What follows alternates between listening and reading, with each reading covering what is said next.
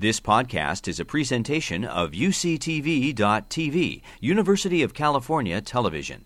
Like what you learn? Help others discover UCTV podcasts by leaving a comment or rating in iTunes.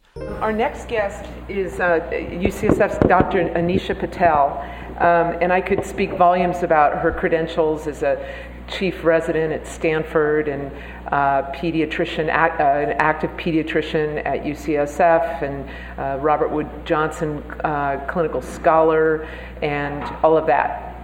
But instead, I want to speak to her incredible dedication and novel perspective on sugary beverage reduction.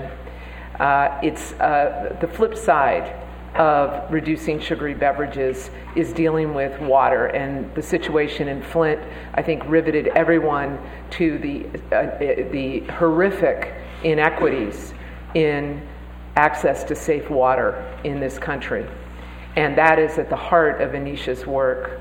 My colleague Janet Wojcicki commented recently that whenever you walk into a Silicon Valley tech firm, you see it looks like a spa, right? There's a thing of water, and it has limes, and then there's one with strawberries and cucumbers, right?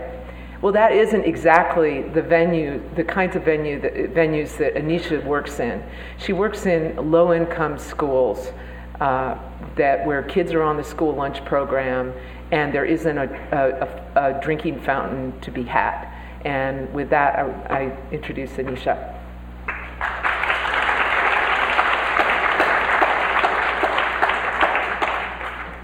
So Laura, thanks so much for that really wonderful introduction, and I also have the pleasure and privilege of working with Pat and Lorene on a day-to-day basis on a number of projects, and I've learned from them and Ken Hecht, who was at the California Food Policy Advocates previously and now at Nutrition Policy Institute, about the methods that they've used. We employ those same methods in our study.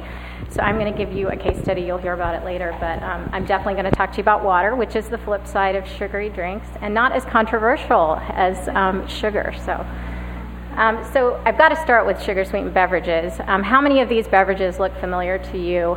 We've already heard about the perils of consuming excess amounts of sugar in terms of obesity and diabetes, but I do want to also point out, as a pediatrician, one of the biggest health problems we see in our clinics is actually dental caries or cavities, and a lot of young children actually have to go under general anesthesia to have them fixed or repaired, and so thinking about oral health is also important. So, you know, you've got Capri Suns and the drinkable yogurts among the toddlers and the school-aged children, and then you start to see the Frappuccinos in the adolescent population as well. And then we also have to pay attention to more culturally specific beverages such as horchatas or aguas frescas or some of the teas that are also common.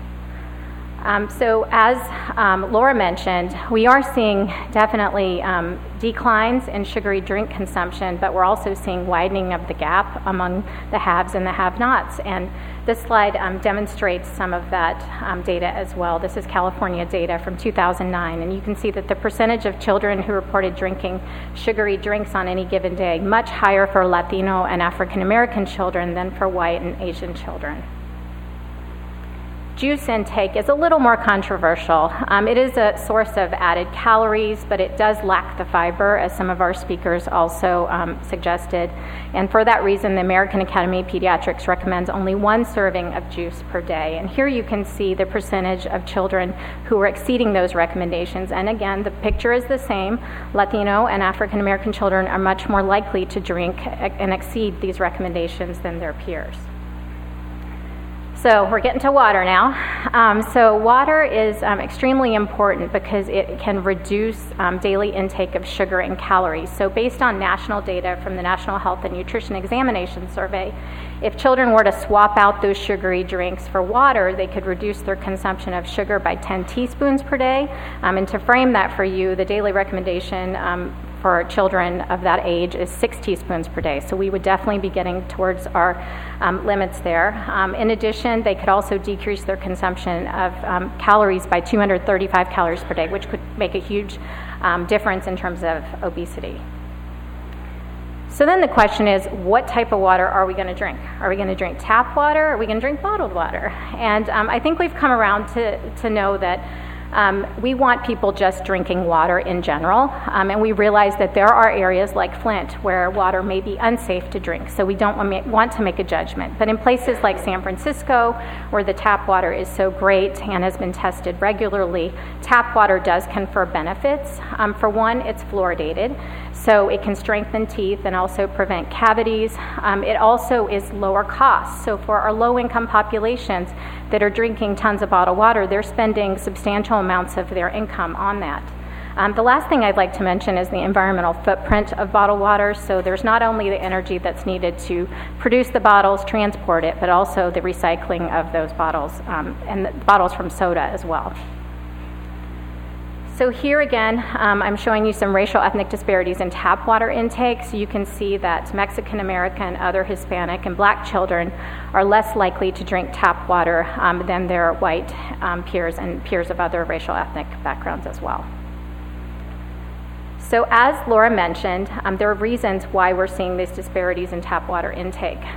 Flint really shone a light on this problem, which is actually happening throughout the country. Every day when I open up New York Times or the Washington Post, we see new data showing schools that are testing their water and finding lead, or other places as well. UCSF is actually testing their water as well, so be on the lookout for those results. But we are seeing this, and this is only heightening concerns about tap water safety and quality among our populations. So what about places like San Francisco, where the water is totally safe? Why are people not drinking tap water here? So one is that people may be coming from countries where the water was unsafe, and they're bringing those perceptions here to this community. And without the education that you guys were all talking about, you're not going to see changes in consumption patterns. Another factor is, though bottled water, the claim is always made that it's safer, but tap water is actually more rigorously tested and complies with federal guidelines, but that information is not really communicated in a way that people can understand. Studies show that water quality reports, for example, are at much higher literacy levels than for the general population. This is a fountain, and how many of you have seen a fountain like this? Out at a park or in a school. So water in tap water sources may not be kept up. They might not be as appealing as one would like to consume that. Sometimes water may come out of your sink or your faucet, may be discolored. That doesn't necessarily signify that it's unsafe to drink, but you could see how that could actually color your perception of tap water. Taste is also a factor, so we are really lucky to have great tasting tap water, but how many of you have visited other places where the taste wasn't quite as great? So that can also be a reason why people might choose bottled water. And then convenience. How hard is it to find bottled water versus fountains? Just think about that next time you're looking around. Every time I bring my water bottle everywhere, I have the hardest time trying to find places to fill it up, and I don't know if that's the case for many of you in the room. So I'd like to point out the water quality report for San Francisco. So I'd like to actually put a plug in for San Francisco. They've done a great job of translating this and making this available in multiple languages. But this is pretty common. It's really complex and very hard for populations to understand, especially if they have limited education. So now that I've framed why water is important, I'm going to tell you some stories from schools. So I think Pat and Lorene really signified why schools are such an important place to intervene. So children spend so much time there. They're also drinking tons of sugary beverages, although that's decreasing within the school setting.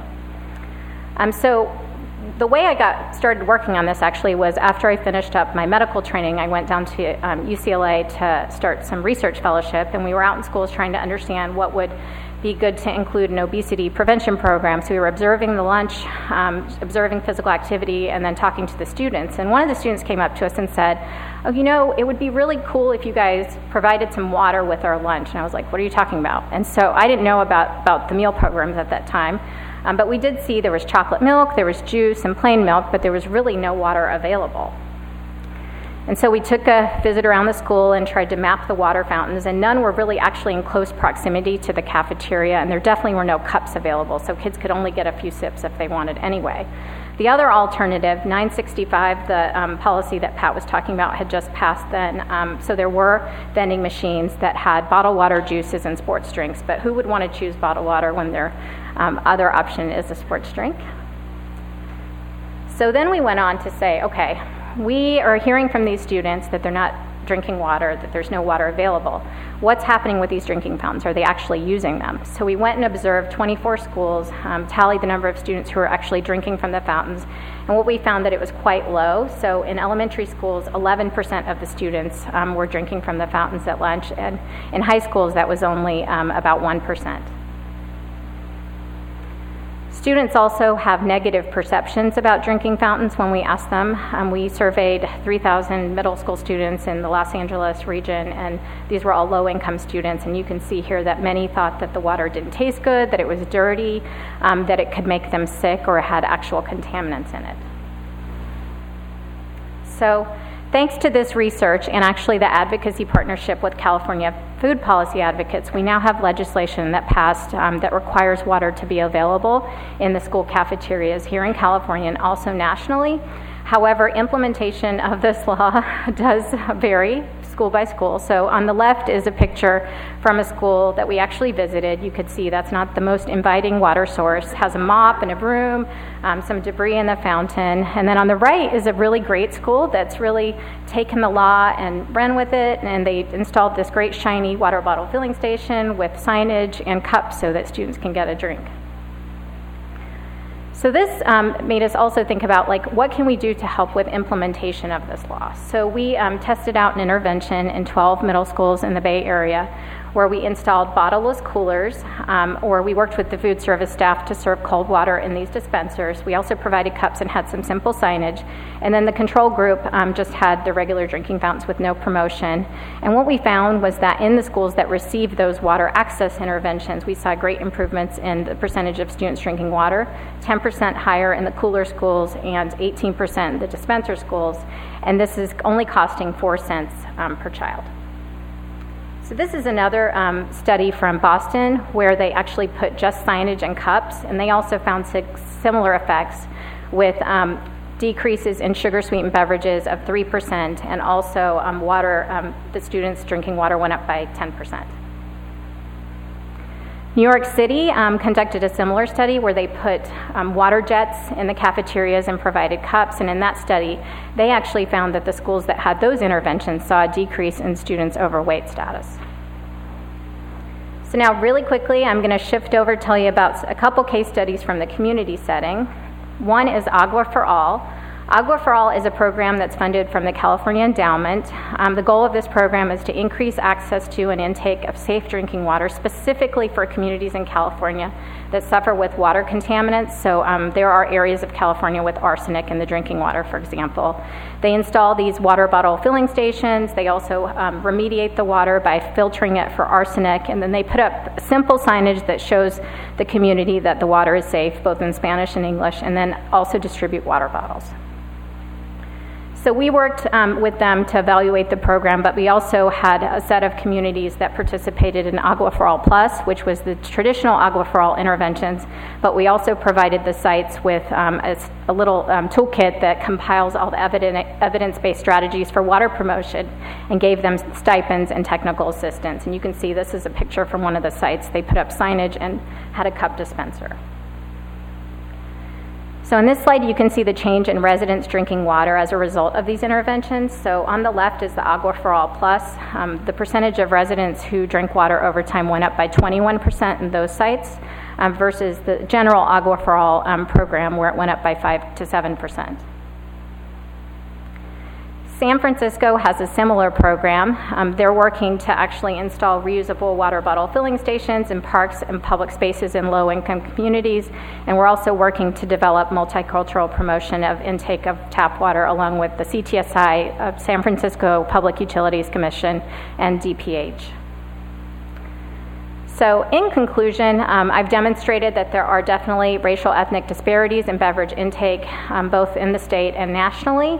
I hope I've shown you how providing equitable access to safe and appealing water may help to improve beverage intake and also reduce some chronic diseases such as obesity. And I think as we move forward, thinking about these anti-SSB policies such as the soda taxes that are on the ballot, it's also important to consider water and making sure that it's also a complete package. Thank you.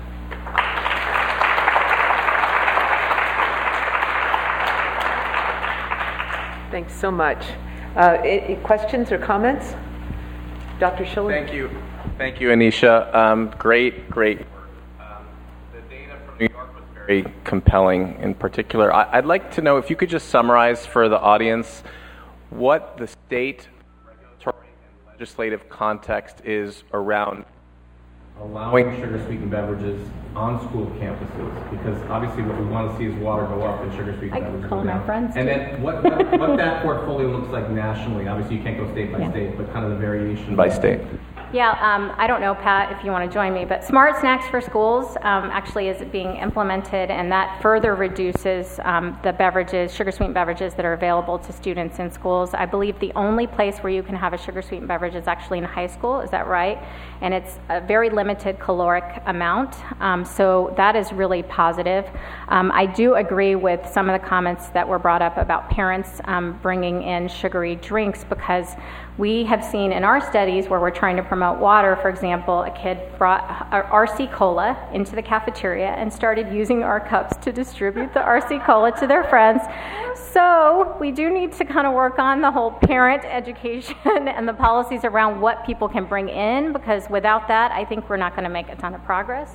I hope that answered your question. Generally speaking, water access is only the major focus has been on the food service area. I think we still need policies to actually make sure that water is available in other parts. You might start to see legislation around water testing in schools. There are some states, like New York, for example, that passed requirements that all the schools need to have lead testing, because lead can actually enter the water after it's safe at the municipal supplier. It can enter through older pipes. So that is one contaminant that could be a potential concern in schools.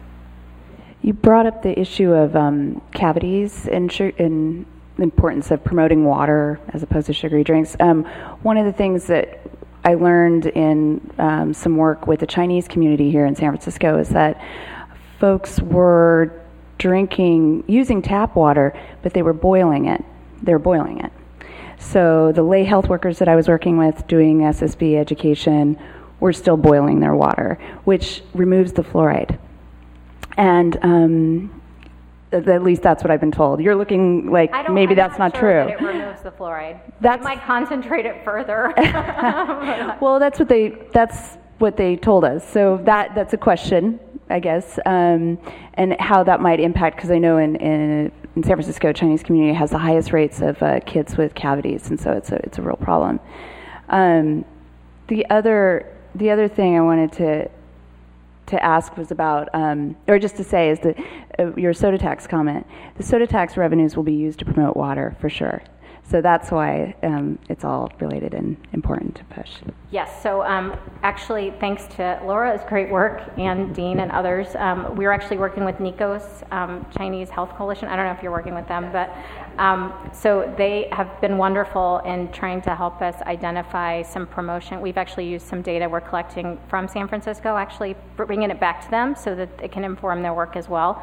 I do think one thing about boiling tap water is that if there is a lead issue, it can further concentrate it. So we actually don't recommend boiling the tap water if you have any concerns about lead for that reason. Hot water also, if you run hot water from a faucet, can leach lead more than cold water. So, but I'm not aware of it removing fluoride. I think the only thing that will remove fluoride is actual filtration devices, and most bottled water on the market doesn't have fluoride unless it specifically signifies it on the packaging. And I see Christina back there. She can also comment if she wants, but... So I work in a clinic in the Bayview area, and I've specifically had patients tell me that they're concerned about the water in their neighborhood. Do you know any more about the water specifically in that part of town? I don't know specifically about that area as compared to others, unfortunately, but we do have data that suggests that older buildings are more impacted with lead. I can't imagine there being any other contaminant of concern here in San Francisco, having worked closely with the Public Utilities Commission, but there could be lead because it's older infrastructure and older buildings. So that would be the biggest concern. But as far as I know, there hasn't been any citywide testing for lead, right, or data on that as far as you know. That's true. In that area, it's a firm belief there was a lot of World War II. They said a lot of perhaps myth that there are contaminants in the soil and the air, etc. So most of the population in that neighborhood specifically their area or I don't know if you want to say anything. Yeah, we've conducted focus groups. This was what actually precipitated the Board of Supervisors' decision to put water stations in, was we conducted focus groups in different low-income communities in San Francisco, and it came out loud and clear that people are afraid of the water. And it doesn't matter if people are afraid, they're not going to drink it. Yeah. Okay, well, thank you so much, Anisha. You've been listening to a podcast by University of California Television. For more information about this program or UCTV, visit us online at uctv.tv.